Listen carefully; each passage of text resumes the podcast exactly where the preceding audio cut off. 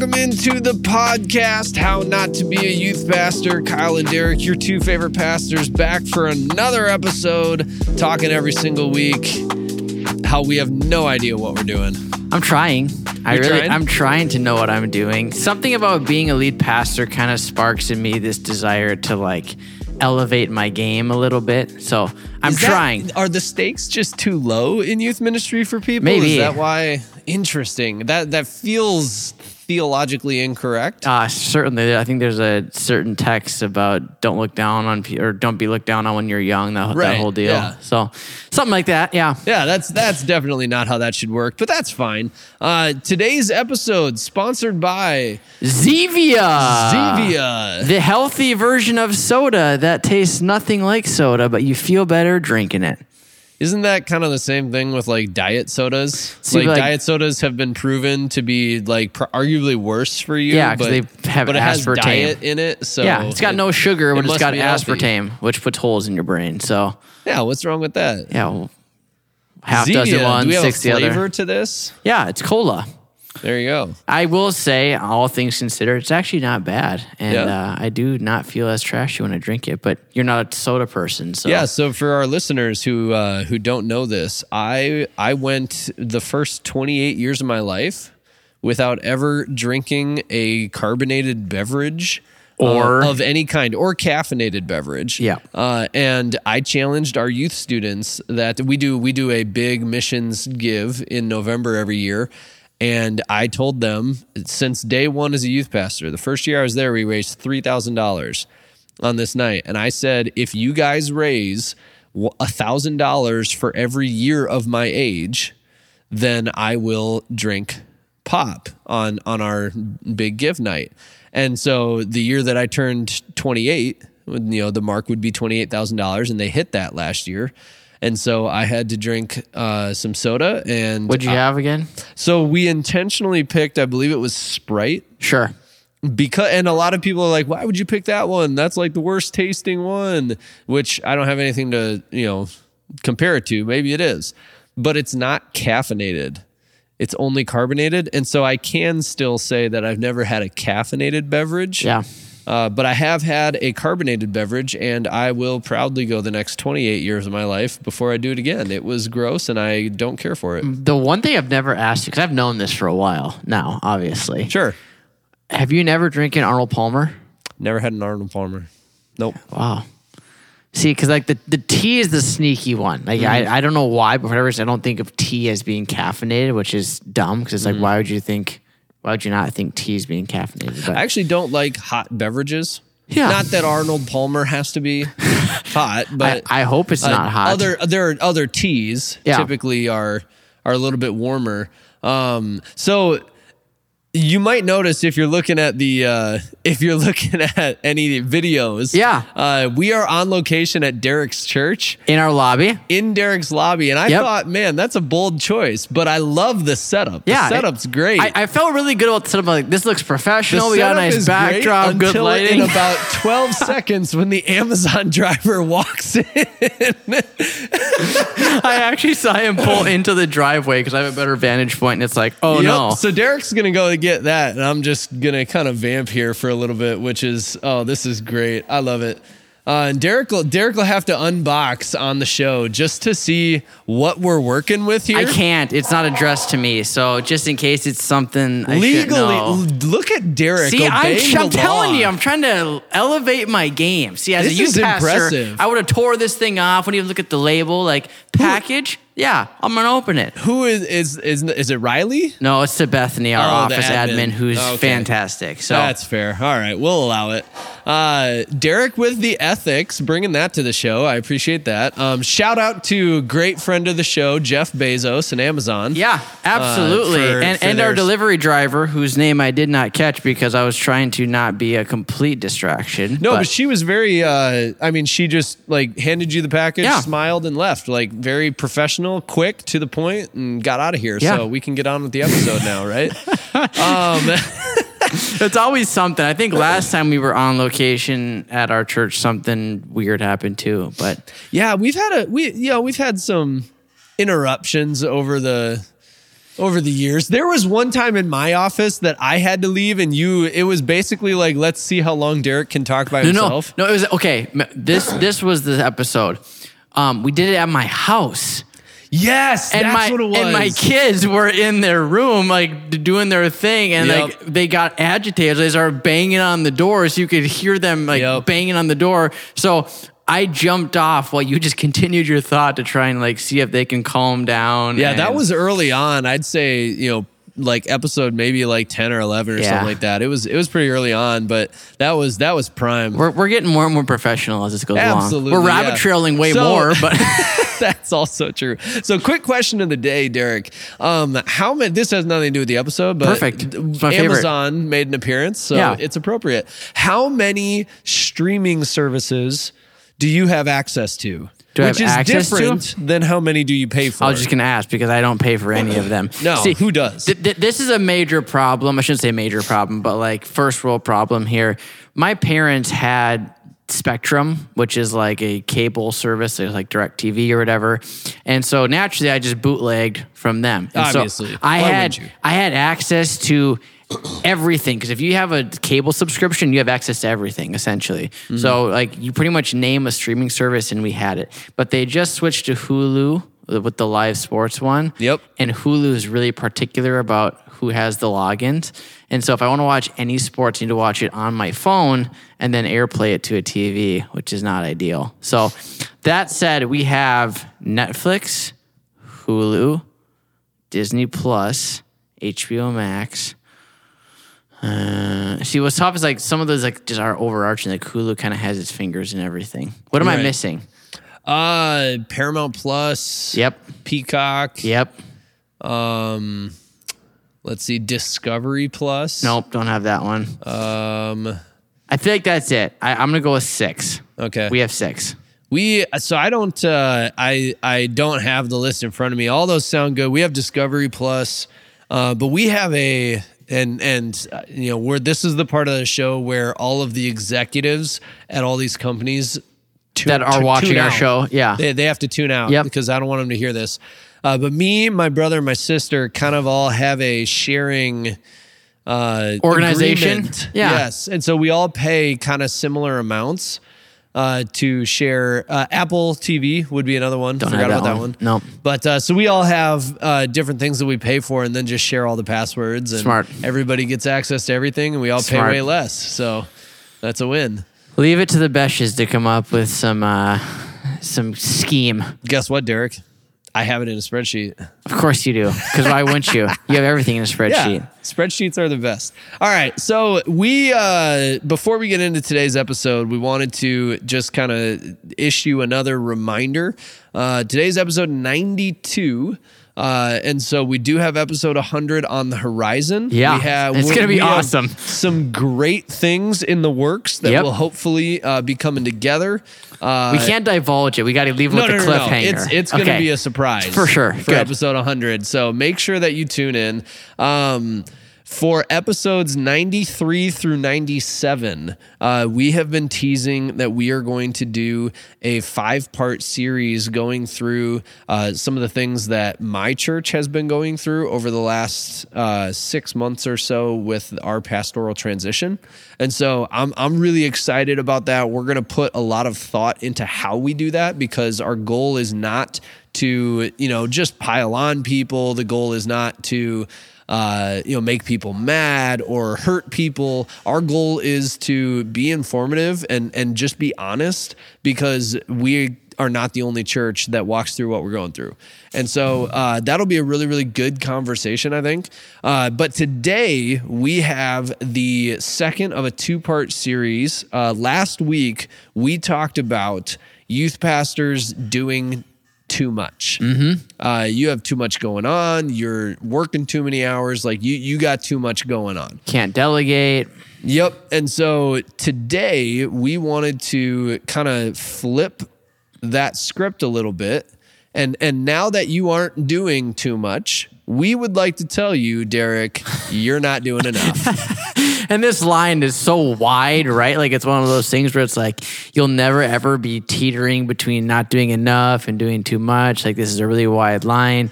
and I can't possibly lay on the sarcasm any thicker.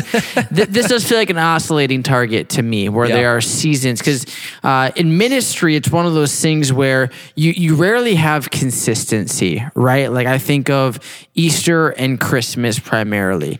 As a default, you're going to be working more during those seasons, you know, because there's more events, there's usually more services, there's more stuff you got to do. And so as people in ministry, we're coming up on Thanksgiving. Thanksgiving was last week, you know, like from now until December 24th, December 25th, whatever that looks like, it's kind of crunch time for us now as we get ready for that, you know, like this is not the time to be sitting here going, am I doing too much? Like this is crunch time. Now, on the flip side, you know, you kind of have this lull from, let's call it January 1 to February 1, where you're still ways out from Easter and you can kind of have lulls and all these different things. So, you know, it's one of those things. There are going to be seasons and days and weeks in which you feel like, man, I'm doing way too much. And there's going to be days where it's like, man, I punched in my 35 hours and I ran out of things to do. And that's kind of part of the gig, right? Like that's just kind of the expectation. And that's a whole other conversation of you got to learn how to ebb and flow on that rhythm. Like you can't get burnt out when there's too much going on. And one way to recuperate is when you are in slow seasons, you take advantage of it, you know? Like if there's a naturally slow season, that's the time you take some extra days off, you take things slow, you prep for the future, all those different things. So I just want to kind of start with that caveat of, you know, when we have these conversations, I don't think this is a you pick one date out of a week and go, am I doing too much or not enough? Because it's hard to discern that. I think this is more of a, as a pattern, am I not doing enough or am I doing too much? Yeah, and I like the idea of breaking it down maybe by seasons to start this conversation, because, you know, there absolutely will be seasons. Maybe it's like a 2-week period, or you know, you could even break it down where, you know, you might feel like you got a lesser workload because you have a guest speaker coming in that Sunday. Yeah. And so it feels like, and part of it is being, you know, if you are salaried, mm-hmm. whether that is a part-time salary or a full-time salary, or you don't get paid at all, which I guess technically would be a salary. Yeah. If you are salaried, you know, there are ebbs and flows in your work, you know, from week to week. Mm-hmm. That happens.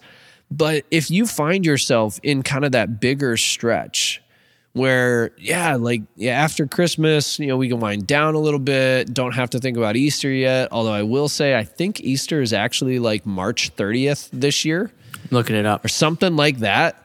And so I do think that it's dangerous to just kind of put that off. I think Easter is going to sneak up on some people this year. You're right. Sunday, April 31st, or March 31st, I'm sorry. There you go. Yep, well done. So yeah, it's going to be, you know, you're like, oh, January, I got time until Easter, and then February is going to hit, and it's like, no, Easter is next month, right? So you're gonna definitely have to make sure you're up on that. But I think that all that to say, when you are in one of those lull seasons, I think that time management and planning ahead is something that is going to be really, really important, because if you're not planning ahead in those seasons, then the next season comes and you're doing too much. Right.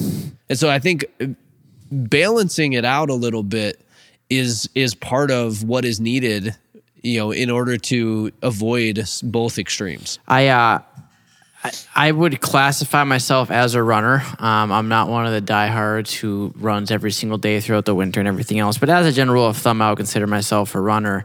And there's been a lot of parallels with just working and running, because it is one of those things of like, when you think of running up a hill or down a hill, when you're running down a hill, you lengthen your stride to maximize your time, to maximize your energy. When you run up a hill, you shorten your stride, but you don't stop running, you know, because you have to keep on going. And when I think of these seasons of lulls, if you were to go with this analogy, when you were tired of running, if you just stopped and just walked for a while, when you picked back up, you're going to be dogging it, because mm-hmm. you're now behind and you're playing catch up. Whereas if you were to just strategically slow down a little bit, you can conserve your energy while still going forward so that you can push for that next time. And that's really kind of what I have learned is, you know, this is where kind of, Kyle, your schedule and my schedule have kind of diverged in our different roles. For you, I would say summertime is one of your busier seasons of your ministry. You have mission teams, you have camps, you have, you know, meetings with students. There's summertime for a youth pastor is not for the faint of heart. It's a lot of moving parts and it's all great stuff. It's awesome, but it's a lot of time commitment. Whereas for someone like in my role here in Minnesota, as a general rule of thumb, church life slows down in the summer. So this last summer, you know, while it was slower, there were weeks where I took a random day off here and there and just hung out at home and just recharged my batteries. But there were also things that I did, like I revamped some of our systems in terms of how we do our leadership stuff. I mapped out some sermon series stuff for the future. I kind of started looking at some long-term big picture budget things, all those things that need to be done.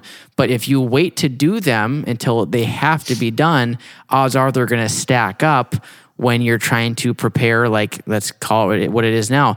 It's almost December. And so now it's time to look at the 2024 budget. It's time to review the 2023 budget. And if you start prepping that stuff right now in conjunction with getting ready for Christmas, you're going to pull your hair out, you know?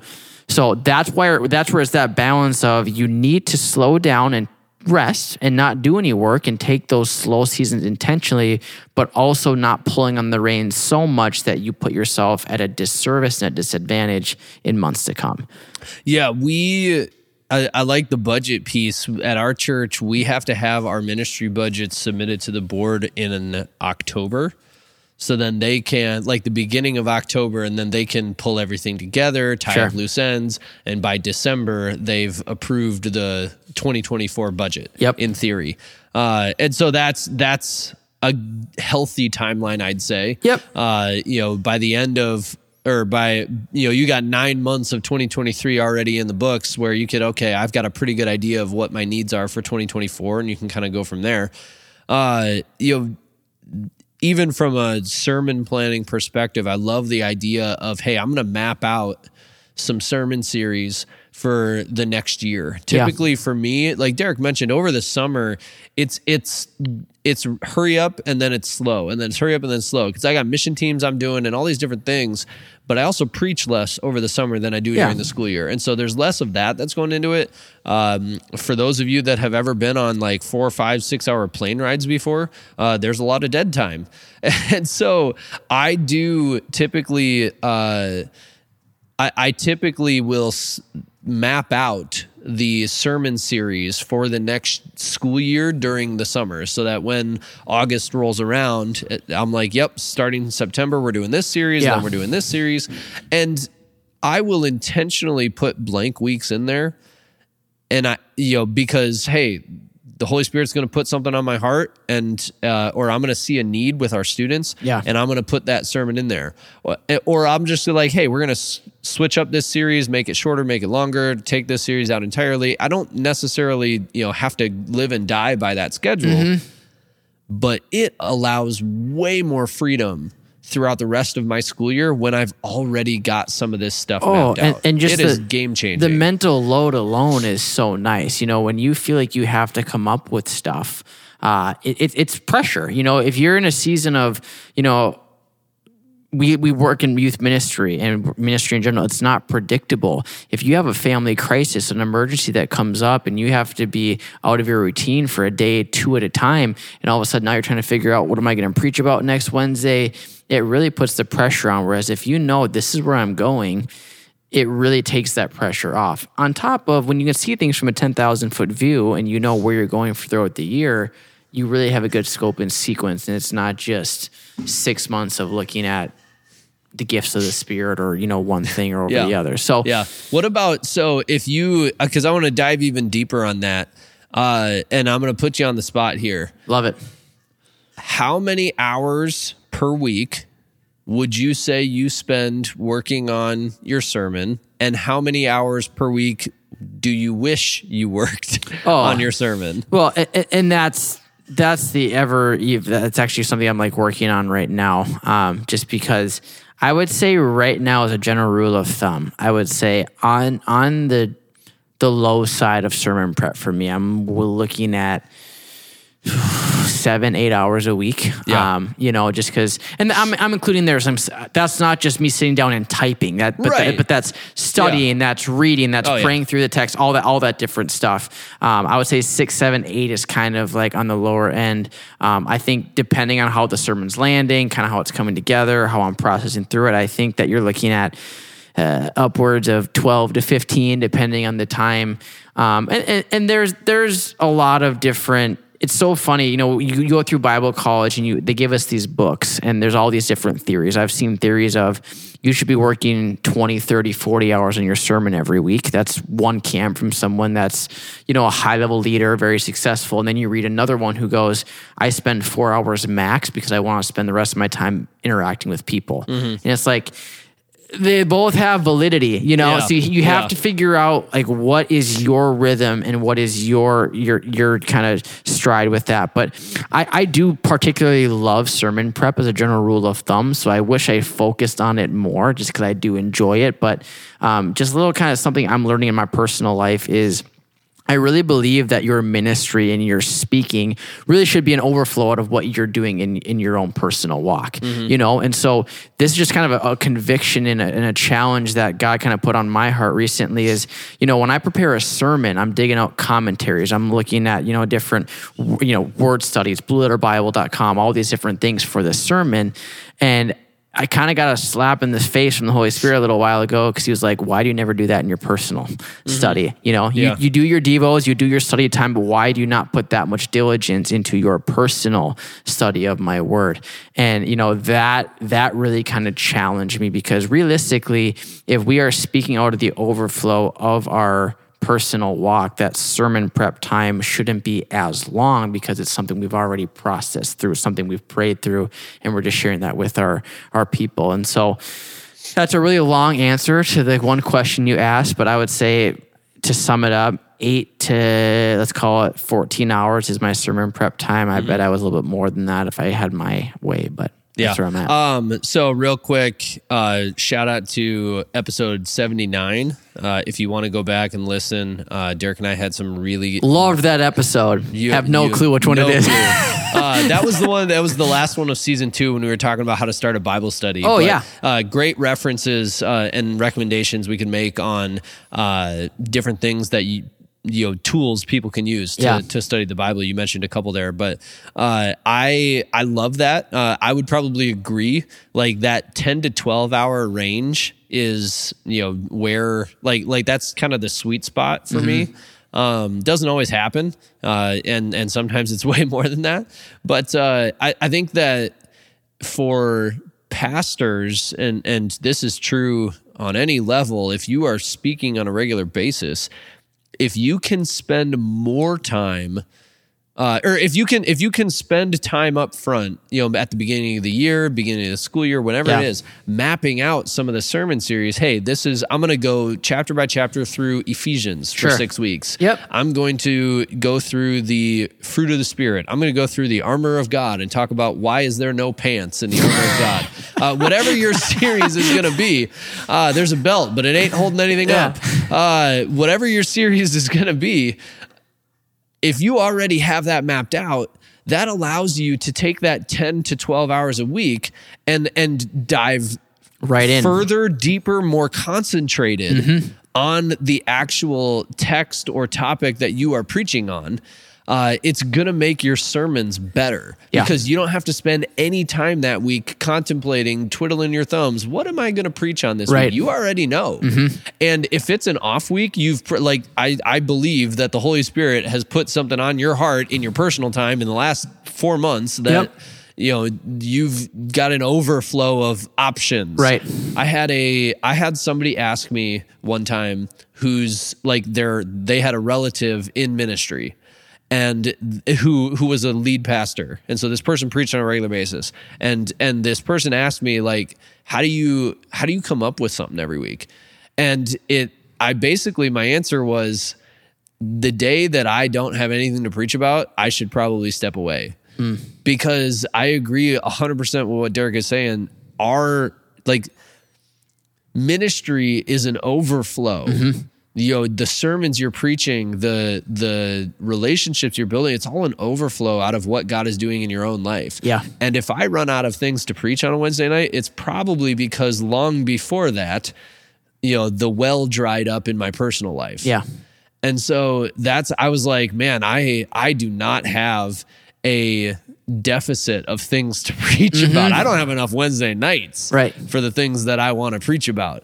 And so I think if you spend more time, you know, mapping stuff out in some of those lull periods, then I think that you can get a little bit deeper and more focused when the actual week of prep comes. Yeah, it's going to spread your workout so that you actually have stuff you're doing in some of the lull times. But then it also, I mean, maybe we got some listeners that preach on a regular basis, and it's 1 to 2 hours that they're putting in. Yeah, like I would challenge you to put more in. Mm-hmm. Like Derek and I like I've known Derek long enough to know that he is not exaggerating, and I know that I am not exaggerating mm-hmm. when we talk about 10 to 12, 8 to 14. 14, whatever. Like I'm just going to use 10 to 12 because it's in the middle there. But we're not exaggerating. We're not lying. Like we actually spend that amount of time in the text, in our Word documents. Like we've got a lot of resources we are reading through so that when you get up on a Wednesday night or a Sunday morning to preach, it is, I mean, it's an overflow out of your own personal time with the Lord, but it's also an overflow of all of that,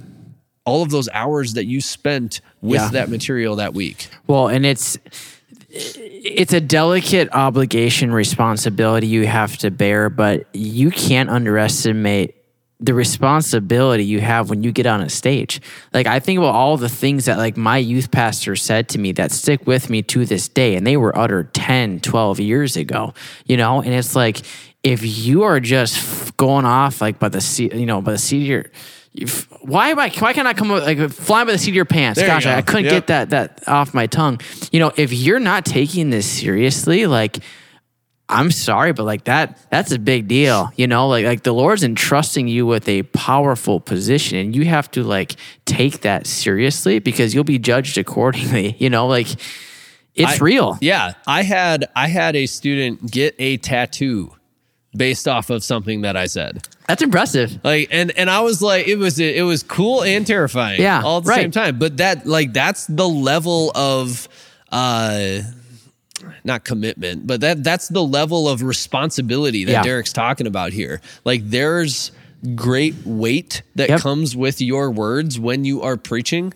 And if you are not putting the appropriate amount of time into the preparation, then the weight behind the word, like the words that the weight is carrying is going to go in the wrong spot. Right. And you don't want that. Well, and if that scares you a little bit and it kind of makes you feel like that's a little heavy, then that's probably a good thing because what I've learned is it's in those moments where I'm like, who am I?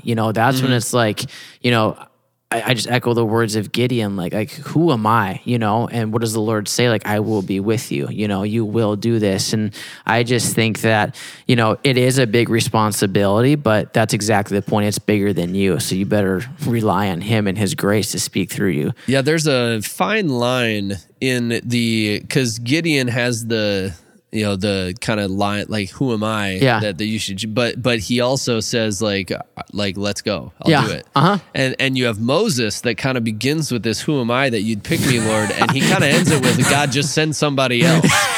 And so we want to make sure that we fall on the Gideon side of that line and not the Moses side. But I agree. It's a healthy respect for the role. Yeah. I think is what that looks like. Yeah. Okay. I want to talk, Derek threw something in our document here that I think is really, really good.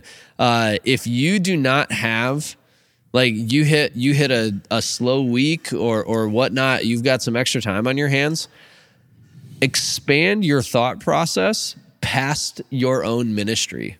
Like, hey, is there maybe another ministry at the church, somebody else here that has got a big project coming up, big event coming up that I could help out?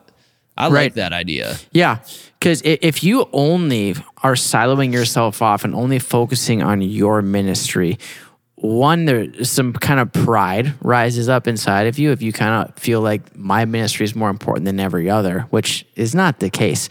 Secondly, you know, what's the golden rule? Like, do to others what you'd have them do to you. Like, if you are not helping other people, you can't expect to get help from other things, you know? And I really have felt this as a lead pastor now, just because there are so many things that you don't realize kind of fall under the umbrella of like then this is true not just of lead pastor, but if you are the one who's overseeing your youth ministry, you understand youth ministry is not just game, worship, small groups, message.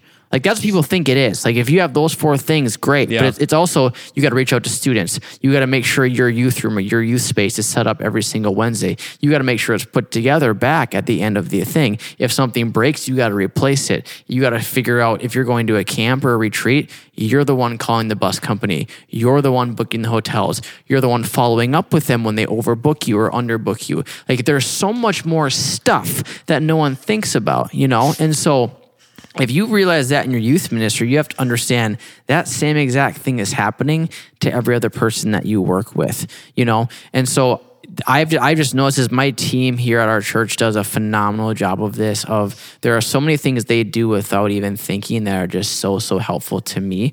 You know, and it really does make a big difference. And so you can't, it's easy to, when you're in these slow seasons and you got all your stuff done, it's easy to go, well, I got my stuff done. I did my job. I'm going to go home early.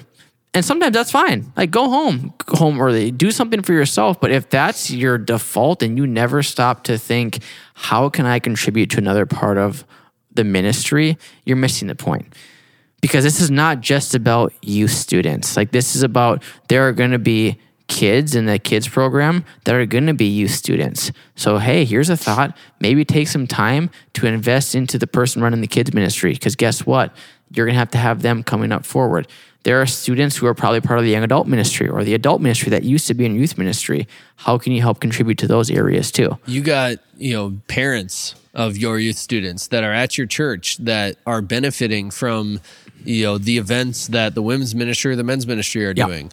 I completely agree, not to get ahead of ourselves, but when it comes to the situation at our church, like, I fully recognized and admit that I siloed off our youth ministry partially out of self-preservation a couple years ago. And now that we are in this interim season, I am kind of trying to undo some of that. And it's patterns that, you know, habits that you are, you know, you have to, it's not an overnight thing necessarily. It's okay, I need to recognize this and I need to start to reverse the patterns. If you have siloed off your youth ministry, you know, I think one of the big things for me was, you know, getting back into the habit of, like, if somebody asks something of me, if somebody asks something of our youth ministry, somebody brings anything up, like, make your initial response be, okay, how can we make this work? Mm-hmm. Like, don't have your initial response be no. Don't have your initial response be, well, how is that going to impact me? Like, okay, how can we make this work? And it's not to say you have to say yes to everything. Mm-hmm. Like, work it out. Think about all the details. And if it just isn't going to work, then it's just not going to work. Right. But make your first initial response, okay, how can we make this work? And then go into that. I love that. Switching gears a little bit, just another thing that might this might be an indicator that maybe you're not doing enough. If you're counting your hours to make sure that you're getting close to what you ought to be doing, odds are you're probably not doing enough. Because if you're counting your hours, likely you're spending your hours doing something that's not inherently productive. And here's just kind of, again, just like a general rule of thumb here. We work in a church, right? Like, we work in a church. There's flexibility. There's freedom that's granted to us. All those things are really great. I've also just been challenged that, again, it comes back to, you got to be responsible with what you've been given. You know, I think to myself, if I worked in the business world, if I worked in the corporate sector, if I were during work hours, even if I were salaried, if my boss walked by and I was like just watching TikToks and Reels just casually, if I was just spending 30, 40, 50 minutes critiquing my fantasy football lineups, if I was doing... No, that one's allowed. Okay, perfect. I just want to make sure. I want to throw that one out there as a test to see how that land with you.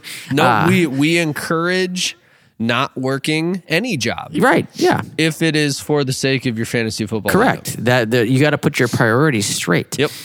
And again, I'm not trying to be a dictator here. I'm not saying if you scroll Facebook or Instagram at church, you're doing something wrong. But I think that there is a line there of if you are doing a lot of personal things on company time. I know it's weird to think of it that way in a church, but in a lot of ways, the church is a business. You are being paid a salary to get a job done. And just because you can do your job flexibly, you need to be able to still work hard and be on task. That means, still showing up on time. Like if you can come in willy-nilly and office hours aren't super enforced, great. Use that flexibility and freedom for good, but don't let it be lax where you're rolling in at 11 o'clock and you're out by 2 because you can. Like you don't want to see the church as a business, but there are real dollars that are getting paid towards your salary that are given by people from your congregation to make sure you do that. Don't do them a disservice by using company time for personal use more than it needs to be done. Yeah, I've always felt a great weight to what Derek just said. The idea that my salary is paid based on other people's generosity. Right. And that extends to, my youth ministry budget as well. Sure. Like my budget for my youth ministry is also paid for by other people's generosity. And so I want to be an absolutely incredible steward of that. But I used to work with somebody who, they would count their hours and work 40 hours to the minute as much as they could. And they refused to go over that. And I do think that there was, some unhealthiness to that because for a couple of reasons. One, there's no heart in that. In ministry, sometimes you're working more than 40 hours a week. You just have to accept that. If you are we have this extra event that I'll probably work on Saturday 6 hours, so I'm not going to work any of those 6 hours earlier in the week. Well, if stuff is getting dropped, if stuff just isn't getting done because of that, that's a problem. Right. Sometimes you just have to work a little bit more. Sure. But the other issue with it was, and maybe this is just kind of a personal philosophy for me, but and I don't know where I picked it up. I heard somebody else do this, and I liked it.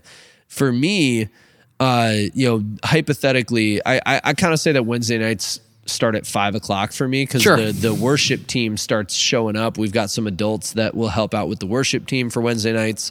And so from 5 o'clock on Wednesdays until, call it 9 or 10 o'clock, that 4 to 5 hour window, I don't count as a part of my, if I were to count my hours, I wouldn't count that as a part of my work week because I have adult volunteers that work 40 hours a week.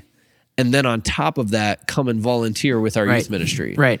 And so I've never felt right about asking them to do that and not being willing to do it myself. Sure. And whether you are a youth pastor, a worship leader, a kids pastor, a lead pastor, wherever you fall in the church world, that's probably, there's probably a level of truth to that for you. You don't want to run the risk of going too far with that. Mm-hmm. But I do think that, there should be a level of service within the role that is separate from I'm going to count these hours and make sure that, I'm only working this amount of hours a week. It just feels like there's no heart in that to me. Well, and even from a psychological perspective, it's telling you to do the bare minimum. And I'm not saying you inherently are, but it's kind of like, I'm sure I'm not alone in this, but I love my job. I very rarely, Kyle, I don't know how you feel, but very rarely am I looking at my clock and going, oh, I gotta be here for another 6 hours. I can't remember the last time I looked at the clock and looked at, how much longer do I have to work? More often than not, it's like, crap, I only got 2 hours left, I got to get stuff done. But man, I worked so many high school jobs and summer jobs where it's like, oh my gosh, I got another 5 hours of this. I got another 4 hours and 57 minutes of this. I got another 4 hours and 52 minutes of this. Like where you literally are looking at the clock every 5 minutes going, oh my gosh. Like, and it just, after a while, when you do that, you hate it. You don't think big picture. You don't think like, how can I be a better employee here today? Cause you're just trying to get in and get out. And if that's the case, like, after a while, it's going to impact how you just feel. Outside of your job performance, which probably is going to go down, just overall your satisfaction in your job is going to go down if you're constantly watching the clock. And it just, like you said, it can just kind of create some problems. One other thing that I was just thinking about of like maybe you're not doing enough is when, quite honestly, this sounds overly simplified, but when you're justifying mistakes that shouldn't be made. You know, like when there are critical things that need to be done that are in your job description and they're not being done, you can justify them away. You know, like, I know stuff comes up. I know things happen, but if there are core pillars of your job that are being expected of you and you're not doing them to the satisfaction that they need to be done, that's a problem. And that might be an indicative even just as much of you're doing too much, because I've also seen that too, where it's like, hey, part of your job description is to do this, that, and that thing, but you're not doing them because you're doing this, that, and the other thing. Like, that's a problem. You know, like you are, at least with how we have our structure here, every employee that we have here is given a job description of these are the things we're asking you to do. This is what we're agreeing to pay you if you agree to do these things. If you are justifying why those things aren't getting done over and over and over again, it's probably because there's a reason you're just not putting in the effort to get them done. And so, I know that seems like a very obvious and simple one, but if you're just not getting the stuff done that's asked of you and you're coming up with excuses as to why it's not getting done instead of just getting it done, odds are you're not doing enough. Yeah, I think that there was a study done once where, you know, they gave, it was like the same task. You know, we're going to make something up stupid, like washing a car. Sure. You know, like, hey, I need you to wash this car. You've got 2 hours to do it. Do you want to know how long it took those people to do it? 2 hours. Yeah. And they took another group of people and they were like, hey, we need you to wash this car. You have 25 minutes. It took them 25 minutes to wash the car. Mm-hmm. And so I think that, you know, there's a level of like, you know, the task expands to fill the time that it's given. And so sometimes, like, depending on who your lead pastor is or who your boss is, it might take a little bit of self starter in you to say, hey, here's the things that I am doing. And I think that I could do some of these things more efficiently. And that would free up some time in my schedule to do some of the things that I've been putting off, do some of the things that just haven't been getting done, start a new project. When your heart is really in ministry, you've got some things on the back burner that you wish you could do that you just haven't gotten to yet. You're dreaming. Yeah. And so make time. Mm-hmm. Figure out a way to make those happen. Yeah, that jogged my memory of that too. I think I've talked about this on the podcast, but you know, if you truly want to see growth in your ministry, which I'm guessing if you're listening to a podcast about youth ministry, odds are you probably do, and you probably understand this, but. If you don't create time to dream, odds are you won't, you know, because a lot of times you don't have enough time. And here's what I've learned is sometimes time is not easily found. Like, you will fill your time with something, either something productive or unproductive. You know, like if you're not doing enough, odds are you're still doing something with your time. It's just not necessarily contributing to your job or to your ministry. And so you have to schedule that time of dreaming, or else it won't happen. So that just kind of, that was a good point. Here's what I kind of want to say, Kyle, because I don't know how this is just kind of a general rule of thumb, and please feel free to kind of poke holes in this, but this is kind of just a theme that I have noticed as a whole is those who, when they see this title of this episode, they see this and they immediately hit the panic button, like, oh, is that me? Here's the dichotomy that I've kind of found. Those who don't think they're doing enough usually are. Those are usually the ones who are going, they're hyper aware that they don't want to be doing an ill amount. You know, they don't want to be on that lazy side of things.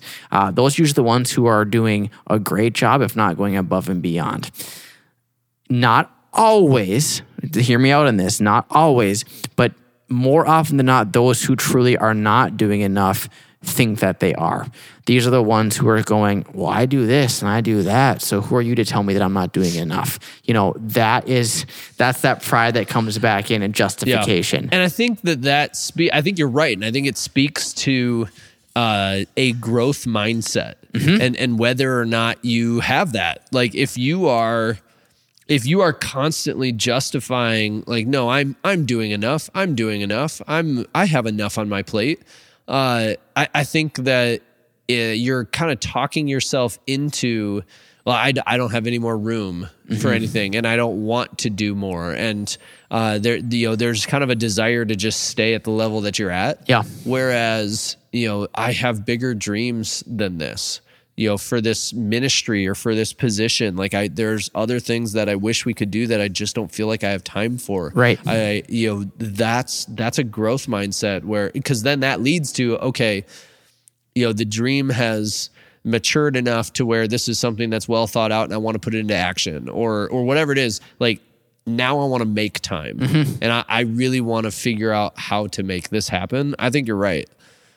Here's a question for you, because I thought of this question and I think it could be, I don't really have a right or wrong answer. Just fun that's conversation. Scary. I know, right? Whenever there's not an answer to a question, I feel like that's where rabbit trails are born. Well, it's also, you're never wrong, but you're also never right either. That's true. You can, a lot of answers can be right answers. Okay. But there are definitely some wrong answers to various questions where there's not technically a right answer. But anyways, is there, like, if you think of a youth ministry, and we will say, we'll say there's one full-time youth pastor for a youth ministry. Like, is there an amount of events that they should do in a year? I see why there's maybe not a right or wrong answer. Right? So this is so variable. And I set the question up for a reason as one full-time youth pastor. Yeah. Because if you are a part-time youth pastor, you have half the time. Like, right. What? No. Shocking revelation. Like you are only part-time. Right. And so I think the expectation is different, mm-hmm. Especially when it comes to events. If you're a part-time youth pastor, your primary focus should be the weekly services or bi-weekly services, however you set it up. Yep. That should be your primary focus. The other events that you do or whatever, those kind of come secondary. And so for a youth ministry where, you know, you got one full-time youth pastor, is there kind of a sweet spot of this is maybe how many events you should have in a year? I would say there's a range, you know, because I think there are so many variables here. You know, if you're a church that, because I've seen this play out, there are some event churches where people will flock to events. If there's an event happening, they'll be there. You know, and I've also seen churches where it's like, if you do an event, the same 95% of people that are there without an event will be there, and you might get a family or two that's new, but by and large, it's just the same, and events don't trip their trigger. It could be like a community feel too. If you have like a church in a small town, an event might have a big impact on the community versus a suburban or urban church might have a different feel to it. Yeah, it's just one more thing in the milieu of different things going on. Yeah, that's a great point. That said, I do think, like, if I was looking at a full-time youth pastor painting a very broad brushstroke, I'd like to see probably 3 events every year that are outside of... Another thing we should probably figure out what constitutes an event. Totally. Yeah. Because I see a mission team as an event. Oh yeah. I was thinking of camp, retreat. Stuff like retreat. Yep. But I also see you do, what's it called? Secret church? Secret church. Yeah. That would be an event. Yep. That'd be that's a 1-day thing, and it is honestly not a lot of work. Yeah. For me as the youth pastor, and so there's that's worth bringing up as well, as there's a big range of what constitutes an event. Here's why I say 3, and I'll kind of give it a stipulation here. I would like to see a youth pastor extend 3 to 4 events per year, with the expectation that every single person in your youth ministry has an option to go to a event. Here's that's the broad brushstroke umbrella. Here's what I mean by that. If you go to a mission team to Ecuador, odds are there are kids in your youth ministry that's physically impossible for. Mm-hmm. Their family can't afford the expense. Their family doesn't feel comfortable sending their kids with somebody else across country, yep, in a different continent, for 7 days at a time. They can't go to that event. Now, they can go to a lock-in at the church after a football game for homecoming. Mm-hmm. That's going to go from, I said lock-in, but it goes from, 9 p.m. to midnight, and it's a $5 entry. Odds are they can go to that. Yeah. At least it's possible for them. And so the reason I say that is because kids will naturally be bought in if they can feel part of something special. Regardless of how epic your Wednesday nights are, kids are so structured of they get up at this time, they go to school from this time to this time, they go from sports from this time to this time, they go from youth to this time to this time. These things are structure, and they thrive in structure.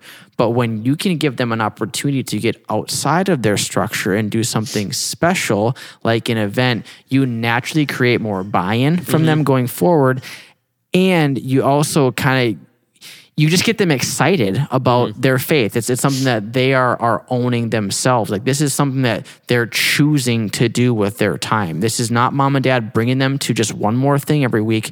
This is them choosing to take their personal time to be there, and they're going to naturally be more receptive to whatever that is. And so, we've done the fall retreat, whether that's a youth convention or something else. We've done a fall retreat, obviously in the fall. I know, it's just shocking. Do you do a winter retreat too? Sometimes. Is that in the winter? No, it's in the spring, early spring. I'm going to do a summer retreat and schedule it in January. Just do it to mess with people. Depending on what part of the country it's in, it could... We're part of the world. Sorry. Let's acknowledge all of our worldwide listeners. Yeah. So that's what I mean. Is on the one side you have the major commitment, and then on the other side you have a 3-hour event at the church, mm-hmm, open to everybody. So I would place 3 or 4 events outside of your normal. I'd say most youth ministries, their services are on Wednesday nights. Let's just call it that. Yeah. So outside of Wednesday nights, mm-hmm, and having a special Wednesday night, we do a big celebration with our big missions give. Yep. We do frozen turkey bowling, which is exactly what it sounds like. Epic. All of that, that's still on a Wednesday night. Mm-hmm. So in my mind, I'm not counting that as an extra event. My initial reaction is quarterly. Mm-hmm. I like that. Is I would say the benchmark, and monthly is the absolute high end. Totally. I would caution against hitting 12 extra events in a year for so many reasons. Burnout. Yeah. It's naturally not as exciting. There's so many reasons why more than 12. I'm thinking about, we have an event in January, yep, that we do on a Saturday night. We do not have one in February. We don't have one in March. We have 2 in April. We don't have one in May. June, we typically have 2 mission teams, and then summer camp. So over the summer, we have 3. Yep. So we're up to 6. In the fall, we have our fall retreat. So that'd be 7. Yeah, I think we're at 7. Yeah. And knowing you and knowing you just this conversation, 7 alone's a lot to tackle for you personally. And there are, I mean, you know, fall retreat, 2 mission teams, camp, like some of these are bigger events. Yeah. But we do, and you know, maybe every year, every other year, there's another one that creeps in there. Sure. But I'm pretty comfortable. I didn't know what that number was going to be when I started that tangent. But monthly is the absolute most. Well, I did 14 last year. I'm sitting over here like, oh man, I hope I don't actually do monthly. Otherwise, that's going to be a problem. But I really don't. Like we've got like a Youth Got Talent night that we do on a Wednesday night. Yep. Like those kids are coming anyway. For sure. I don't really count that as an extra event that we do. And so for the extra stuff, I'd like 7 a year. I like that. They're work. Yeah. If you are on the low side of that, maybe I'd encourage you to stretch yourself a little bit and come up. I mean, like during the summer, like get kids together and go paintballing. Right. You know, have a movie night. Have like it doesn't have to be a mission team. Yep. It doesn't have to be like your own retreat that you're doing everything for yourself. But having some of those, as long as there's intentionality behind it, I think that's one of the big keys. Yeah. And I like pushing yourself to that because sometimes if you don't hit those quarterly, I said three or 4 events a year, you can sit there and go, gosh, how am I going to start small? You know, like you don't have to jump into a major mission team. Like we did a go-go night, guys only, girls only. And so at our church, we did like a 4-hour lock-in where guys were on this side of the building, girls were on this side. Our female leaders planned a night for the ladies doing the things that they enjoy. I planned the stuff for the guys. We did like some glow-in-the-dark football. We did video games. We did a Nerf battle, blue light, all these different things. Like that realistically took very little planning because it's all stuff we had on hand. The building was already here. We purely put out promo, got here and did it. It was awesome, you know? So if you are finding yourself not doing enough events, add one in that's small, that's easy. That could be a really easy win for you just to get the ball rolling. Yeah, that's good. You got anything else to add? That's it, man. Do more. Do more. Make sure that you are honoring the position that you're in. Yeah. I think that's kind of how that's my heart behind this episode is I don't ever want to, you know, feel like I am cheapening the role because God has called me to it and it is funded by the generosity of our congregation. And there's a responsibility, a heavy responsibility that comes with that. And so I think that we as youth ministry leaders, as pastors in general, we need to take that seriously. Yeah. And that does not involve a 25-hour work week on a regular basis. Well, we a lot of times we looked at this verse to validate like when people don't like our work, but at the same time, like this is a universal truth, Colossians 3, whatever you do, work at it with all your heart as working for the Lord. Mm-hmm. Like we're working for the Lord, like even beyond what you just said. It should be so obvious. Right? That in ministry, you're working for the Lord. But that's like, it gets one thing to honor, because that's a real thing. Like you need to honor the generosity that's been given to you, but you don't want to be entrusted with this ministry and your boss, which is not your lead pastor, but Almighty God is sitting here looking, going like, man, this dude's lazy. Mm-hmm. This lady's lazy. Like that, I don't want that. I really don't. So like Colossians 3, whatever you do, work at it with all your heart as working for the Lord, not for human masters. That's something we got to take seriously. And, you know, you got to balance these two things out. Go back and listen to episode 91 because you can oscillate. You can do too much, but you can also do not enough. And just be spirit-led and sensitive because I promise you the Holy Spirit will let you know where you're at. Yeah. That's true. That does it for today's episode. We appreciate you guys hanging out with us. Reminder, next week, we are starting in on a 5-part series going through all of the drama and the mess of my church situation. It's going to be a lot of fun. It'll be an honest conversation, like I said, but I think it'll be, we're praying it's really helpful. And that'll take us, we're creeping up, man. Episode 100. Here we go. We appreciate it. Thank you guys so much. On behalf of Derek, I think it's about time that we go spend another 70 to 80 hours on our job. Goodbye.